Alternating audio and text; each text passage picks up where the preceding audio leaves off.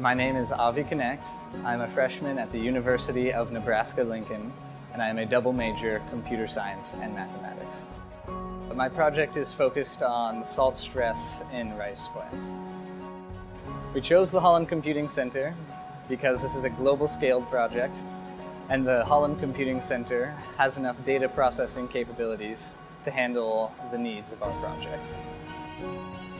The Holland Computing Center staff helped me find the most efficient algorithm in solving my research problem.